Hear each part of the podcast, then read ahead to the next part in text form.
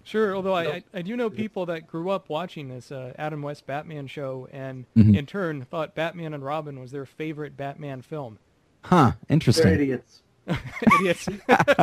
Boo doo doo doo doo doo doo doo doo doo There was a podcast called the Sequel Cast. They talked about movies, doo doo doo doo and they talked about something else called boobies. Doo doo doo The Sequel Cast. doo doo doo Oh, it's the Sequel Cast. doo doo doo It's the Sequel Cast. www.sequelcast.com. Hello and welcome to the Sequel Cast, a podcast reviewing movies in a franchise one movie at a time.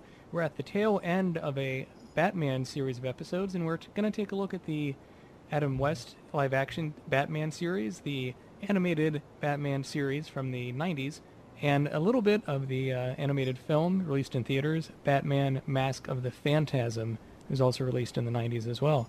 I'm your host, Uncle Milkshake. With me is Thrasher, howdy howdy Jersey Jason, Hey, and once again, returning from the Batman episode, Tyler Smith from Battleship Pretension and More Than One Lesson, two very entertaining film podcasts. Hello. How are you? Good. Glad you could uh, make it back. Thank you very much. Check out the website, sequelcast.com. Send us an email, sequelcast at gmail.com. Look us up on iTunes and check out the Twitter feed, twitter.com slash sequelcast. Okay, we're talking about... that was a great segue. Yes, wasn't it? speaking of segues how about that Batman Doodle-doodle-doo. Okay. We again, we've been talking about the movies, and because of the popularity in the comic book, and of course the movie, I think is the reason that more popularity became came onto Batman. But a lot of Um, people and- learned about Batman from the 1960s live-action uh, TV show starring Adam West as Batman and Burt Ward as Robin. It was only the boy wonder The Boy Wonder. It was only on from uh, 1966 to 1968. Had a real camp feel to it, to say the least. oh it didn't have a camp feel it was camp to the core I'm trying to The remember Bat. what I'm trying to remember what channel ran it. If it was FX or Sci-Fi. Sci-Fi ran Well- it at a time. it's it's been rerun on many networks. TBS had it. The Family Channel has had it. And I think all of its incarnations. At one point, Adult uh, TV Land has had it. I could swear once Adult Swim showed it, but I can't verify that. Do you have any memories, Tyler, of the Adam West Batman show? Uh, yeah, I remember when I was a kid, uh, really enjoying it uh, and having specific villains that I that I enjoyed. Um, specifically, um, of course, Cesar Romero as the Joker. I loved Frank Gorshin as the Riddler, and um, Vincent Price as uh, Egghead. I enjoyed Oh, him. yes. Um, and of course, uh, Burgess Meredith was awesome as uh, the Penguin. But um, yeah, and I remember uh, really, I don't know, it's it it's something that as I've gone on and, and become an adult, I do find myself wondering about that series. That it is very campy, uh, and that and they all it's all very self aware. They know what they're doing. Um, but I watch it now and I can't. There are some things that I can enjoy for for their camp value, and uh, the Adam West Batman is actually not one. I guess because uh, there have been so many different uh, incarnations of Batman that have taken the lore also very seriously Mm. that I actually find myself wondering like, ugh, you you're doing a live action Batman. You have the opportunity to do something really interesting uh, and amazing with it, uh, but instead you're choosing to just poke fun at the whole thing and. And I don't know. It's one of those things. I, I look back on it now, and I it just frustrates me. I I mean, they they haven't done a live action Batman since. Um, they did that short lived uh, like all female thing, right, with Harley Quinn and Catwoman and Batgirl, but but they haven't done any kind of uh, live action thing. And uh, I don't know. It just seemed when I look back on it, as fun as it was, um, it seemed like kind of a wasted opportunity. But maybe I'm just taking it all too seriously. Well, I, I, I would would disagree. I mean, I, I have you know I, I adored the Adam West Batman series as a, as a child and continued to enjoy it as a teenager and hadn't seen it for many years and then came back to it uh, shortly after I graduated from college. And I find that I still enjoyed it just as much, but for very different reasons. I mean, as a child, I liked it because it was Batman, it was zany, and it was exciting. But as an adult, I really appreciate the level of craft that went into that show. I love the sets. I love the. It has a very strong visual style. The directing is amazing, and just the the, the writing. As, as a writer, uh, I tend to overwrite, Mhm. uh, and I, I can probably attribute some of that to uh, Adam, the Adam West Batman series. It was a chronically overwritten show, but the dialogue was so snappy, it really worked. Uh, but uh, also, you know, I they weren't that show wasn't making fun of Batman. Uh, Mhm. mainstream comic books uh, by the 1960s had gotten very, very silly. Hmm. Uh, if if anything, uh, just the limits of live action filming made the Adam West Batman show more serious than the Batman comics, where they were looking for any excuse to have him fight in warehouses full of giant objects or be attacked by gorillas because of a study that had shown comic books with gorillas on the cover sold better, which sadly was a fact at the time. Uh, and actually, I can cite an example of just the sheer level of silliness. Uh, one of my favorite superheroes is another DC Comics hero, Metamorpho, the Elemental Man. Uh, there is, uh, there was in, I believe it was World's Finest in the 19, late 1960s. There was a crossover between Metamorpho and Batman, and the whole plot of that uh, of that comic was that uh, the Joker, the Penguin, and if I remember correctly, the Riddler had invented this like toxin, this toxic gas, which they exposed Batman to, and it caused Batman to turn into Bat Hulk an eight foot tall, giant ape like Batman who could turn his hands into magma. Mm. And so Bat the Bat Hulk went on a rampage through Gotham City and only Metamorpho could could could stop the terror. And that was pretty much par for the course. Uh, the the comics were just that silly. I mean, you Why would why would they want to make Batman more dangerous? Well, that seems very well, the thing is, counterintuitive Bat- to me. Bat Hulk was out of control. He Oh, started see. uh, he just started tearing up Gotham City and laughing. Have to remember, if you remember, Batman actually started in the comics way back when with a gun, and he used to and shoot steroids. well, I mean, you, you mentioned the cracked writing. neck- he cracked the neck of a guy hanging out of a window in uh, like issue two of Detective Comics, way back when. in like the 1940s, yeah. And you mentioned the writing of the show. Uh, the guy who wrote the pilot and a lot of the episodes, Lorenzo Semple Jr. This is the same man that wrote the film from the 80s, Flash Gordon. He Hmm. also Oh, yeah. wrote the King Kong movie from the 80s. Like we look at the old series as campy, and I have no doubt that the actors themselves played it that way. But uh, from a writer's point of view, I mean, you mentioned that it's overwritten, and then you go on to say some of the stuff that uh, that that the guy has uh, has written since, also being kind of campy. Um, but uh, do you think maybe this this is going to sound a little insulting? Do you think maybe the writer didn't know that he was creating camp at the time? Sure. I mean, camp is Well- something that's in retrospect a lot of the times. Yeah. Well, you know, I, y- y- yeah, I don't know. Uh, Was this not also the time of things like uh, the Monkees and um, hmm Yeah. I don't know some Oh, Star other Trek. yeah, and some of those Well, things were kind of campy. Star Trek not so much. Star Trek could be campy, but it was never really the goal. Uh, Lost in Space certainly became campy, but campy to the point of being unwatchable as it lost control. uh, I think I think that's the thing. The yes, the Adam West Batman is very campy, but it controlled campy. Everything on there, everything you see on the screen is calculated. It does serve some purpose for the show or the character or the story. Uh, you, you very rarely would, uh, in the Adam West Batman, would get weird for the sake of weird, campy for the sake of campy. Uh, as opposed to Lost in Space, which is like, oh, what do we do for an episode? Uh, carrots and space hippies. I think Carrots and Space Hippies would have been a better title than Lost in Space. Well, the Um, final season.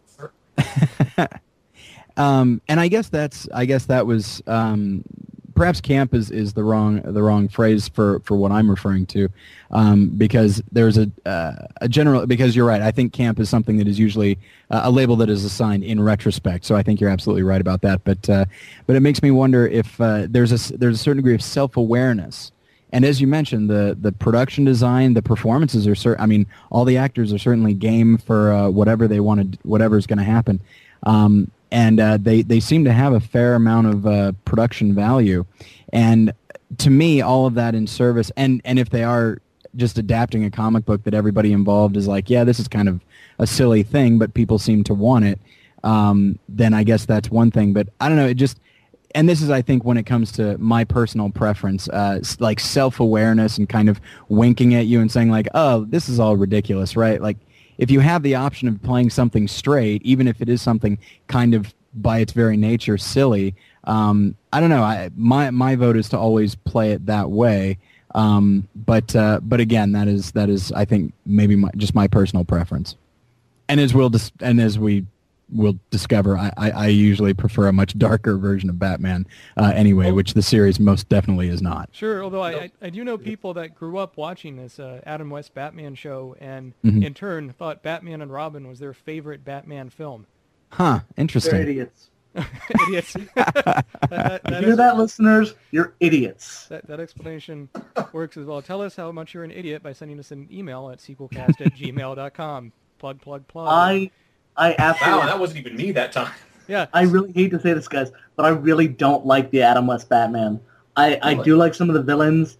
I like the over-the-top Joker. I of course love Vincent Price. Sure. Mhm. um, and the Riddler. But every other episode, Uncle Milty, Milton Berle, good lord, the awfulness of the episodes, and like if you actually threw in a, a really good actor like Burgess Meredith, and then you make him squat and go wah wah wah wah, it, it just it ah it annoys the hell out of me. So does Adam West Punch. I would have put it in his contract. I'm gonna go back in time. I'm gonna put it in his contract that he has to work out every fucking day. well, well, you know, you, you point out, you know, Burgess Meredith, you know, being made to waddle around, going, wah, wah. but the thing is, uh, all those guest stars were having a great time. I mean, that's why Cesar Romero was in almost every other episode, not because they were paying him well, but because he loved putting on makeup and prancing around the stage as as the Joker. Uh, it's everyone in that show, all those guest stars are just having a great time. It became a very popular and in many ways a fad amongst uh, actors to get a spot on Batman. Frank Sinatra actually campaigned to get on Batman, but he demanded the part of the Joker, and the producers were just fiercely loyal to Cesar Romero in that Hmm. role, which is a real shame because as much as I love Cesar Romero as the Joker, I think I might, I might just kill to see Frank Sinatra as the Joker. Yeah, it was kind of uh, it was kind of the Simpsons of its day, uh, where they just Huh. had all these uh, guest stars and, and stuff like that. Um, and of course, I myself, uh, I'm not sure if I brought this up the last time I was I was uh, on the show, but uh, but I mentioned it a lot on on my show. Um, is that I'm a huge fan of the Riddler, um, just as a character in general. Um, and I think I owe a lot of that to when I was a kid and I watched uh, the the Adam West Batman and enjoyed it. Um, Frank Gorshin just did such a wonderful job, and he was actually of all the people to be on that show, he was the only one that was ever nominated for an Emmy for his role as the Riddler.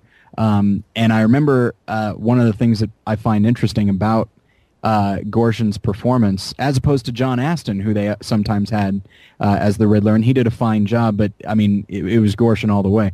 Um, is that when you think of like the top five Batman villains now, you will think of Joker, Penguin, Catwoman, Two Face, Riddler.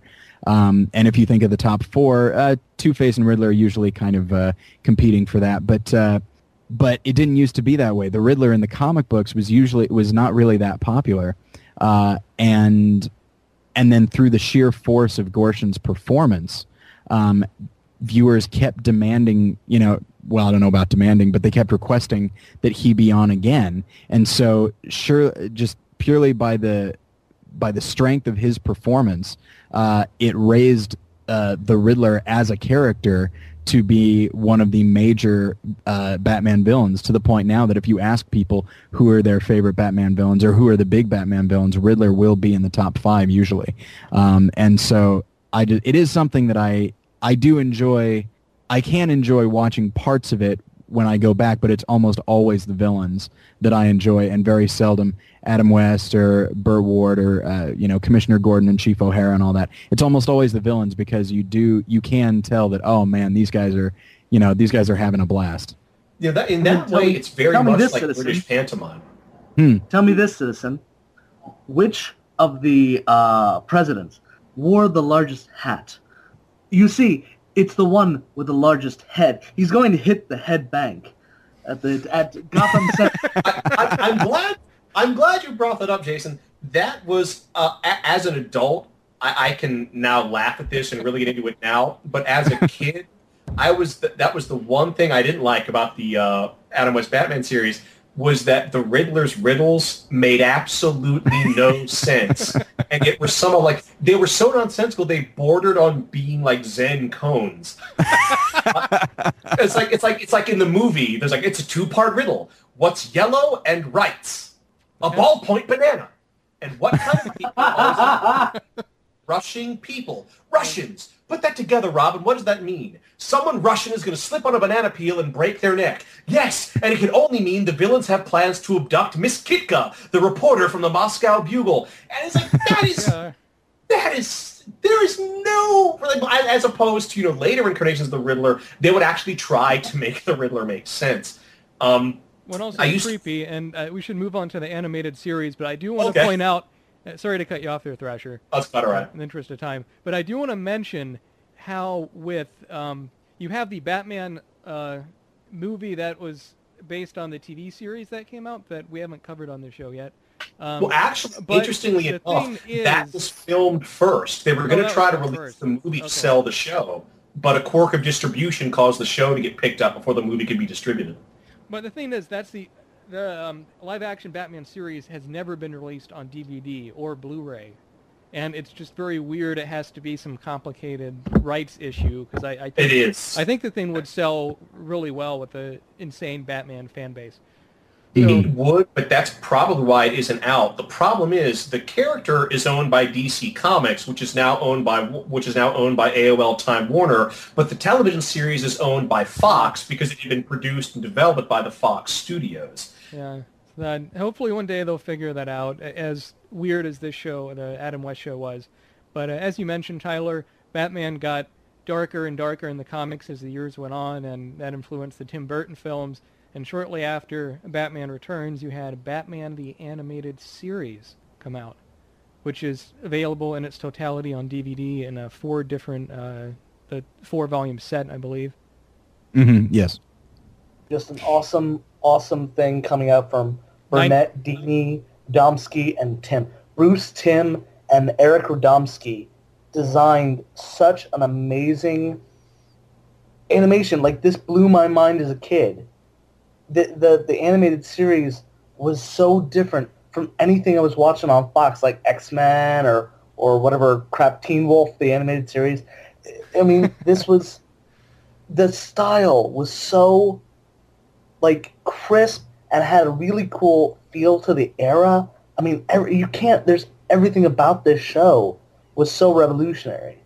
It was really interesting because it really was influenced. The anima- the look of the animated series uh, was really influenced by the Tim Burton films, but it was informed by uh, the that look and that tone and that feel uh, without trying to completely replicate it. Because of course, those films it was really big into German expressionism, and the show is more more about like Art Deco and film noir, and of course, noir is expressionistic as well. But it's it's it tried to it was informed by it without without wanting to just be a complete for lack of a better term ripoff of uh, of the movies it wanted to be its own thing and i think they recognized that oh these movies did well and i think people are more comfortable with seeing a darker batman so that's what we're going to do but we're not going to just take all of our cues from the movies and uh, i think they were smart to do that I think a big thing with the animated series that maybe a lot of people don't notice is the uh, the music in it. It has an original music score for each episode. It Mhm. doesn't use source music, you know, the same uh, half a dozen clips of music in each episode. And much like with like The Simpsons or other shows like that that have a score for every episode, it really adds a lot to the feeling. Uh, I was like in third grade when the show came out, and I really hated it as a kid because I Hmm. was used to the Batman comics where he looks like a steroid user. He has all the muscles, the definition, all the and the uh, sort of Dick Tracy old-fashioned look of the cartoon was a real turnoff, and I don't think I was mature enough to sit down and appreciate a slower-paced uh, Batman storyline. But as an adult now, I can really relish it and want to pick up the episodes down the line. I've sort of rented a few here and there, but uh, I think uh, I think it's it's interesting, you know, to I, I don't know how old uh, all of you guys are, but I'm 28. So when the show came out, I was 10, and then uh, then X Men came out shortly, very shortly after that. I think even in the same year. But but Batman was first, and then there was X Men, and there was also a lot of really great comedy cartoons like Eek the Cat, and then The Tick came out. It was really a good time for Saturday morning cartoons, and I feel like those those shows actually uh, informed a lot of my my taste as I got older, um, whether it be like kind of a, a, a really interesting satirical kind of comedy like in The Tick, or um, really in not being afraid to explore like in-depth characters uh, like in Batman and X-Men, and just really, as you mentioned, kind of pace it a little slower and take its time so that we get to know these people. I think because they recognize that at, the, at least in terms of the villains, um, that uh, yeah, these villains are going to keep coming back, and so we we need to be have more investment in them than merely oh well this is what their gimmick is, and so that's all that that matters. And it really, I remember as a kid, I had never, I don't think I had ever really seen the idea of the tragic villain before. And if you look at Batman the animated series, so many of them are taking revenge on one person or on society, and you always feel, I mean, you always feel a little bit bad for them, but you also know that uh, that what they're doing is wrong. I mean, you get characters like the Riddler and the Clock King and the Mad Hatter and Clayface. And speaking of music, Clayface's music was all. I mean, it brings a tear to my eye now. I own all of them on DVD, and in preparation for this, I, I was watching some episodes, and the the music, uh, just everything about it, did not pander to children. It in it instead said, "Hey, we're going to do this as as great as we can do it, and it will probably elevate." Uh, the the taste of whoever of whatever kids watch it if if they are willing to to go along with it and it was just uh, it introduced a lot of things uh, to me that that I think I still carry with me as a as a movie watcher and as a TV watcher. Well, this this show did did do a lot. I mean, it took advantage. It took advantage of the fact that they were going to have Japanese animators on board. Some episodes would actually use Japanese directors who did have more experience in doing more sophisticated animation, uh, even even when on a shoestring budget. And there are a handful of episodes where you can see the limitations of the animation, but the design work is so strong that it completely glosses over that unless you are really studying it one technique that this uh, show used, which was mind blowing at the time, you know, Batman operates mainly at night. You know, the the show has all these dark undertones. So one of the things they decided is, well, let's not do the background. Let's not draw the backgrounds on cells. Let's not draw the backgrounds on white paper. Let's draw all the backgrounds on black construction work paper. Mm-hmm. All the backgrounds are painted directly onto black paper, and it makes the dark so much richer and adds this very sensual quality to the shadows on this show. I mean that that was that was totally unheard of, and if you at the time, and if, if you'll notice in a lot of the scenes, uh, you know they'll they'll just it'll be a black background with details picked out in blue and red almost as if they had had stylistic lighting, and that is such an effective uh, lighting technique. If, if you want to photograph something and make it look striking and creepy in the dark, just light it a little bit on one side in red, light it a little bit on the other side with blue, and you get this amazing effect. And their their willingness to uh, to have Gotham City take place in a time that is kind of outside of time, like you oh, have. Yeah you have zeppelins, but then you also have like really complex computers and with black uh, and have, white screens. exactly, exactly, exactly. Yeah. Really complex computers in like sepia tones, and uh, then you have Tommy guns and robots. It's just uh, their their level of commitment uh, to that idea is uh, is something that I really respect. One of course, one of the most memorable things of this animated series uh, is you know Mark Hamill's portrayal as the Joker, but they originally hired Tim Curry to do the Joker and recorded several episodes worth of dialogue. But hmm. um, you know, I've read a few different stories why they didn't stick with Tim Curry. One was that Tim Curry smoked so many cigarettes that he couldn't keep up the voice for long without coughing. Another was that executives thought Tim Curry's performance was uh, too scary for kids, which that I hmm. can kind of believe. And you know, I can totally imagine that. And him being cast as the Joker is kind of a big joke because he played Pennywise the clown in the TV movie right. It, uh, based on the Stephen King book. So I, I always wondered if they'd ever come out with a DVD extra sh- showing what Tim Curry sounds like as the Joker. To my knowledge, they've never shown that at a, at a convention, and it's I never would been love- on the DVDs. I would love to see wonder if that. Although I, I suspect viewers at home, if you want to if you want to get some idea of what Tim Curry probably sounded like as the Joker, go out and get Duckman on DVD and watch the King Chicken episodes. I have a hunch that's what his Joker would have sounded like. I do I do enjoy his performances as, as King Chicken. I and I like Duckman in general. I haven't seen that in years. Thank you for reminding me. That's great. That one is Oh, no available on DVD. Um, Then I think the perfect. I think having Mark Hamill is so perfect. He followed throughout. He actually played another ba- another a DC villain before, playing the uh, Trickster? God, not- Trickster On The Yeah, Flash. uh, Flash, which was live action, which was pretty awful in its own. Um, uh, just a really bulky Flash suit instead of having a streamlined costume um, which I can only hope for if they make an actual Flash movie or a JLA movie of any type. Oh, do you know what's what's interesting on I believe it's the season ten DVD uh, for The Simpsons. Uh, Mark Hamill played himself on an, in an episode that season, uh, and he actually appears or, or he lends he brings his voice to the audio commentary track for that episode on the DVD. Uh, and he actually and he talks about a lot about his career in animation. And one of the things he mentioned was that you know he said that the this he had, tells this anecdote where he says that The Simpsons got him the job on Batman, and that he had he had shown up for an audition and he d- had done the whole audition, and uh, was just making small talk with one of the producers, and the and the producer just kind of asked him, well, you know, well, really, why why do you want to be on Batman? And he just said, just like as a joke, well, this is really just a stepping stone to get on The Simpsons. And it cracked all the producers up, and he, he credits that anecdote with why he got the part as the Joker. Huh. There's a lot of really great, uh, I, I, a lot of great vocal performances, and I think in that way, uh, this show is very similar to the the Adam West Batman, where you just bring in a lot of uh, character actors. Now, of course, I mean it's a show for kids, so not everyone's going to be like, "Oh, George Dzundza," you know, that's no one's going to say that. But, um, but the the I mean the the voice work for everybody was amazing. I mean, even one of those things, uh, one of the things that has always kind of gotten me about the Batman series is that uh, whether it be the, the movies or the TV show or whatever, uh, I, I very seldom was interested in Batman himself. I was always more interested in the villains. Um, and it's usually, and you can tell that the, the makers themselves are like, yeah, Batman, Batman, we already kind of understand what he's about, and the he's the constant, and the and the the villains are the variables.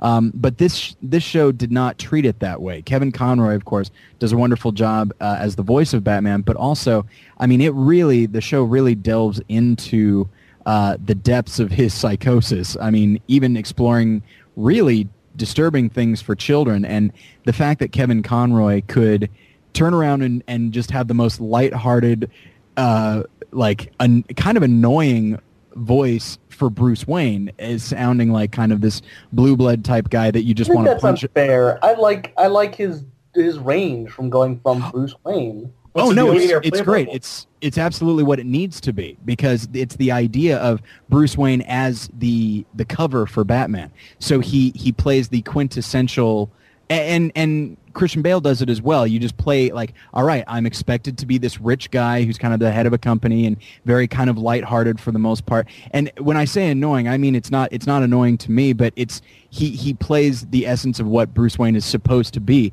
And if you look at his voice as Bruce Wayne is, and his voice as Batman, it, it's it's it's amazing, and you really do sense that. Uh, and I think I think there's an interview with Kevin Conroy on the DVDs as Batman where he says that he viewed Bruce Wayne as the mask and Batman as the real guy, and so he kind of layers on this this kind of smarmy uh, attitude. Not to make, not of course that Bruce Wayne is is uh, a jerk that we don't like, but he kind of he, understands that he- the character that he's playing is Bruce Wayne and the real guy is Batman. And Kevin Conroy just does really uh, some amazing work, and I really cared about the Batman that he had created. Well, you know, you you mentioned uh, you mentioned the, the quality of, of the acting, and, and there's you know a tremendous uh, tremendous voice cast on the show. Uh, they were even able to pull uh, pull some guest voices from time to time. I remember uh, when Katie Mulgrew was the Claw, and for whatever reason, her performance just stuck with me. So I was all ready for her when she became Janeway on Voyager. Like, she was on Batman. That's awesome. but um, one thing, and I think this is worth uh, bringing up because it's a real strong point of connection between Batman the Animated Series and the Adam West series. There is a truly amazing, and I, I will even dare say the best episode of the original of the first season of Batman the Animated Series is the episode about the Gray Ghost, guest starring mm. Adam West. And, and who does Adam West play? He plays a washed-up actor who became typecast after playing a superhero, the Gray Ghost, for many years. This pulp era superhero, and it's and the episode touches on so many things. It touches on hero worship. It touches about getting trapped in a role that wasn't necessarily of your choosing. And Adam West turns this just amazing and nuanced performance as the actor who played the Gray Ghost and as the Gray Ghost it's it's a really it's a really touching episode, and it's one that, I mean, as a kid I enjoyed it, and I don't think I quite I don't think I knew at the time that it was Adam West that did his voice, but it, it is it's one of the it's it's kind of a a, a sad irony that uh, that it took Adam West returning to a Batman thing for people to realize just how nuanced of an actor he could be. Um, because yeah, he was typecast, uh, you know, extraordinarily, even so much, even on Family Guy, where they want him to play everyone's idea of Adam West.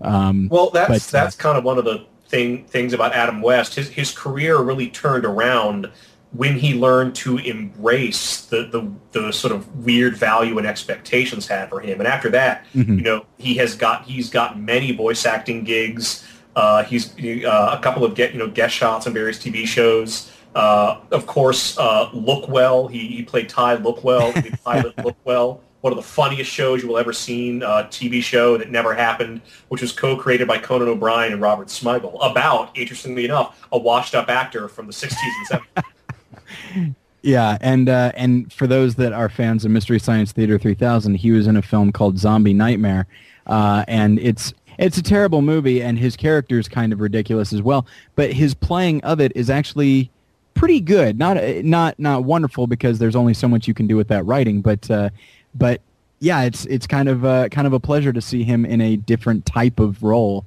than he would uh, than he used to get, and uh, and also it's just one of the funnier uh, MST3Ks uh, anyway. So seek that out if you haven't seen it. What do we think about the changes in character design in the Batman animated series as it went on and uh, transitioned? Well, well, as the series went on, because uh, you know when, when it came out, you know, it was it was really expected by the studios that it would tie in with the Tim Burton films. So a couple of aspects of the character designs the show was really beholden to, such as the Penguin being mm-hmm. kind of deformed and having actual flippers. Although I am happy that I am happy they didn't go with the stitched up stitched up Catwoman suit.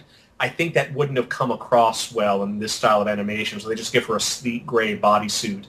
Um, but of course, as the show developed, it got more and more divorced from the Batman films, and it was able to go more in its own visual direction until uh, when because uh, it was it was Batman the animated series, then it became uh, Batman and Robin, and then when it moved to the WB, it was merged with Superman. It became the Batman Superman Adventures, and by then, you know, it still has sort of the core design aesthetic, but by that point, they had sort of they had decided to bring it more like bring it back to the classic comic book. So by the time it got to the Batman Superman adventures, the Penguin was no longer this deformed circus freak. He was a he was once again a gangster with a pointy nose and a bird fetish. Yeah, I uh, I remember when I when I bought uh, the season four DVDs. It's right around there that they that they redesigned the characters and and some of them are interesting, but uh, a lot of them are they every, everything becomes a little bit more angular, and I say that knowing that the series itself was already pretty angular.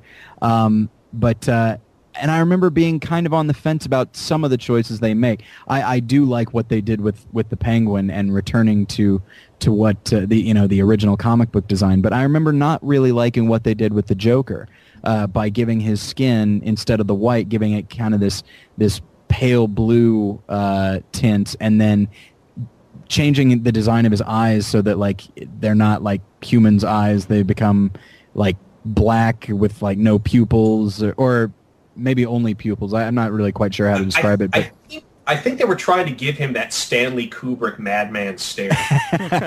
Which mission accomplished, they certainly do. Um, but it, it also served, in doing so, you know, it made him kind of creepy looking, but it also served to kind of dehumanize him a little bit, which which frustrated me.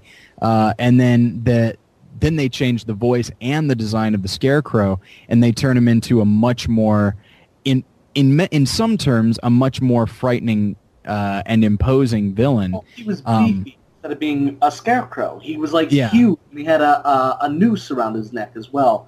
There's Yeah. a very cool episode that deals with the death of Batgirl. Um, Mm. Gordon's daughter is, of course, they brought in the character of Batgirl much better in this series than I think in anything else. Mm-hmm. Um, But uh, they bring her in, and one of the things was like, oh, if Batgirl had died, Commissioner Gordon always knew the connection between Bruce Wayne and Batman, just never let on. He goes directly after Bruce Wayne because he, he believes that he's responsible. But it all turns out to be a fever dream by Batgirl because she got sprayed by the fear toxin from that Yeah. version of the Scarecrow. There was a really good episode also with uh, Bruce Wayne, well, with Batman being sprayed by an anti-fear That's a great episode, yeah. oh yes. he, he wasn't afraid of anything, so he didn't. He got rid of his entire moral code, and uh, Robin actually had to stand in, um, which is kind of based off of what happened with uh, Knightfall with him and Azrael. He actually had to fight Azrael once when Azrael broke some guy's back with uh, with a piece of lumber or something. He bashed somebody really badly, and Robin had to step in because again, the idea is that the youthful member there is to kind of balance the darkness of Batman, which I You really know, did if- like. This, I like the version of Robin in this as well. hmm Um, you know, if, if I can if I can bring up something, uh, I, I I really have enjoyed all the the animated incarnations of Batman that were part of the series, but I, I think my favorite, my absolute favorite, which got spun off from all this, was Batman Beyond, which was Yes. a animated Batman series taking place in a Gotham City, uh, roughly 50 years in the future. It was all based on an Elseworlds comic where uh, Bat, where it's it's uh, this sort of dystopian cyberpunkish Gotham City, uh, very overblown like Blade Runner, where Batman had to retire early from crime fighting because the stress of the job gave Bruce Wayne a a heart condition, and he just was not up to the strain. And the, the short of it is that a, uh, a teenager named Terry McGinnis, who uh, whose father uh, who, whose father has died, ends up uh, ends up really by accident discovering the Batcave, uh, stealing a suit of of power armor, and ends up becoming the new Batman. And you know, Bruce Wayne kind of hangs out at the Batcave using it like a command center. Barbara Gordon has grown up and has now, uh, she is now the, the commissioner. Uh, the, all of these people from what would have been the present day Gotham City, you know, things have changed. Like the, the Joker is, is dead, but there's now a gang called the Jokers that model themselves uh, after the Joker and kind of look Oh, up to him as a figure. because they have they have Harley Quinn's uh, grandnieces. So Yeah, her, Harley no, her, Quinn- no, they're, they're, they are her, her, uh, they refer to her as Auntie Harley when, when it's later, then the connection's revealed. But yeah, they're these two twin girls, uh, Dee, who are collectively called Dee Dee. Yeah, who they're, they're like the, the nieces or grand niece, of great niece, second nieces or, or some sort of niece of, of uh, Harley Quinn. and they're voiced by uh, Melissa Joan Hart. Come Oh, on, yes. Clarissa explains it all fame. But I mean that uh, Batman. I mean you you uh, you you've all we've all talked about how how the Batman animated series did things that, that weren't for kid that weren't you know really for kids or were much more sophisticated and adult. And I really feel that Batman Beyond took it took it further than than any other show. And there's two things this show did which which truly blew my mind.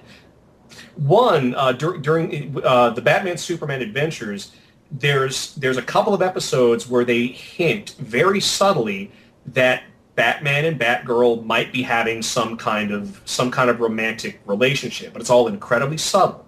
But there's an episode of Batman Beyond where where they fl- where where uh, Barbara Gordon flat out tells Terry McGinnis that she and Bruce Wayne had had an affair when they were both superheroes. and how that that had that was in a way what caused them what caused her to give up her, her life of crime fighting as a masked vigilante and made her study law and eventually become the commissioner.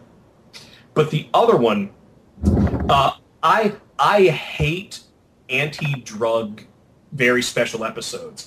Not because uh, not not because I don't think drugs are harmful. Many drugs are harmful, but anti-drug episodes are just so preachy and boring and and typically paint such an unrealistic picture of the of the drug that it's coming out against that I really feel it hurts the cause more than it helps it.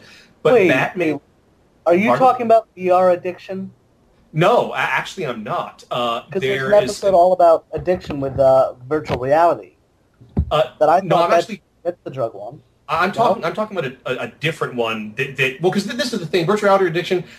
That's not. That's that's not going to work as an anti-drug episode because who who, who alive today uh, is experiencing? Well, I shouldn't say today with World of Warcraft, but who alive back in the late '90s would would would you know look at that and go, "Wow, I'm addicted to virtual reality. Maybe I should cut down." There's an episode of okay, Bat- then what about splicing? Which which I'm- drug that- talking about?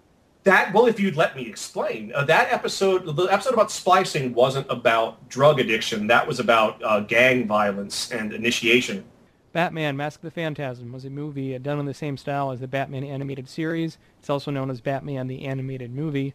First of many, uh, and it was meant to be direct to video. It was not intended to be in theaters until a last second decision. But I, I do think it feels a bit more adult in some ways in the animated series. I mean, you have sort of a Batman origin story that's almost more of a romance than an action picture at a lot of points. And I found that really surprising. I um because this is my first time watching it. And I believe it also. I, I'm not hundred percent sure on this because it's though I though I do own it. It's been a while since I've seen it. Um, it also because this this woman shows up that that gives Bruce that is kind of a, a link to Bruce Wayne's past. Um, I believe they also uh, address the idea that his grief is now starting to kind of fade, as grief will always fade, and that his own sense and and he's starting to allow himself the idea of moving on with his life and not really being uh, defined by the murder of his parents anymore, but that his own guilt uh, will not let him stop doing this.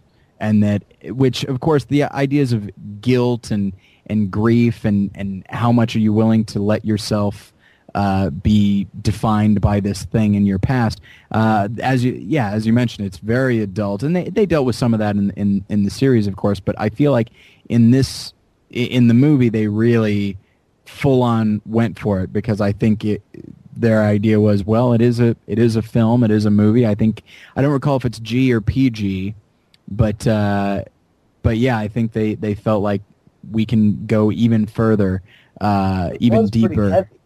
Heavy. I mean, Yeah. the, jo- the portrayal of the Joker in that is even worse. I mean, Mm. his abuse of his robot wife was hilarious. I thought that was the funniest thing ever when I was watching it. Which, what does that say about me?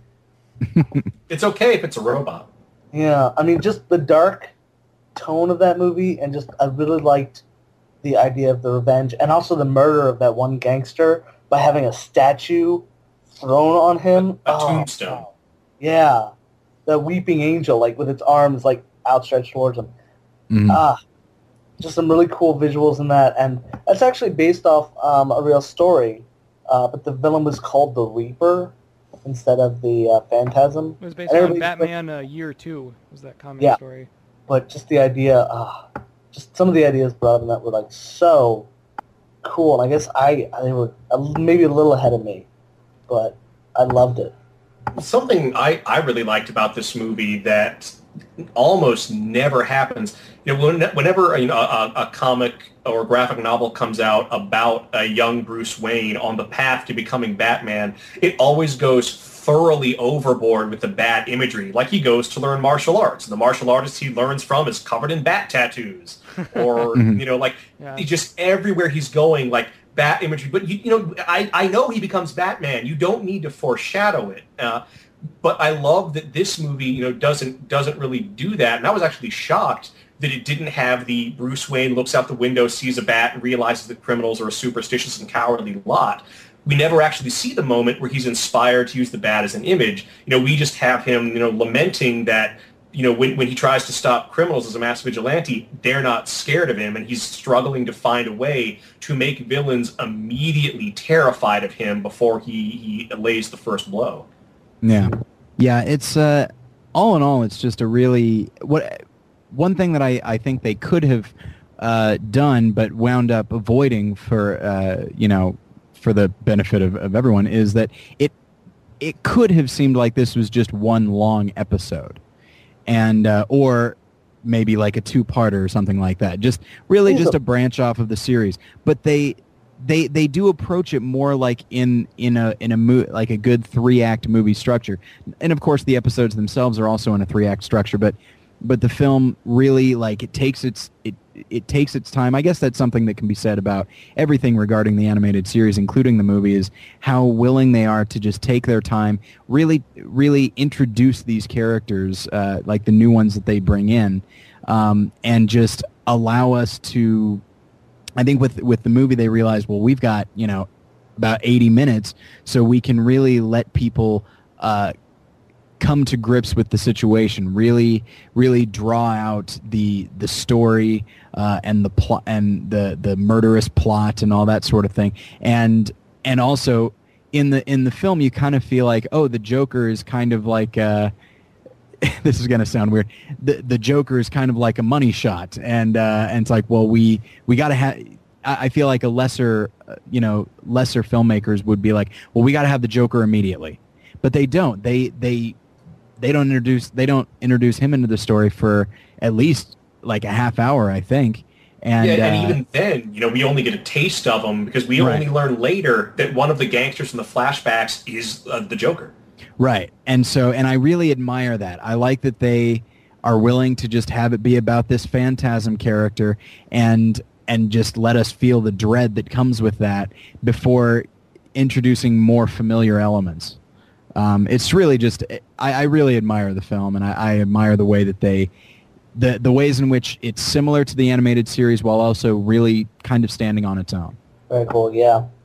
I, uh, I mean, yeah, the way I was listening to an interview with once uh, with one of the writers of um, Batman: Mask of the Phantasm, and he mentioned, you know, four different people wrote it, and each different person like wrote what would be an episode, and they sort of combined them together. And Paul Dini did the Joker parts, and um, again, as we mentioned, I'm just really impressed with the sort of adult tone of it, and, Mhm. and the series had it as well, but this more so. And the way the romance works in this uh, Mask of the Phantasm is far better than how they handled the romances in any of the Batman live-action films. Oh yeah. Ooh. Yeah. Well, he, I totally the agree with that. romance, the romance wasn't tacked on here. It's an actual motivating factor for uh, for almost everything else in the movie. And it's and it's representative of something. And of course, I mean, like Katie Holmes or the the Rachel Dawes character is, repre- is representative as well. And I feel like the the romance that Bruce Wayne has with Rachel Dawes in Batman Begins and The Dark Knight, I feel like that's that actually owes a lot to Bruce Wayne's relationship uh, with the woman whose name escapes me. Um, in oh, Andrea Beaumont.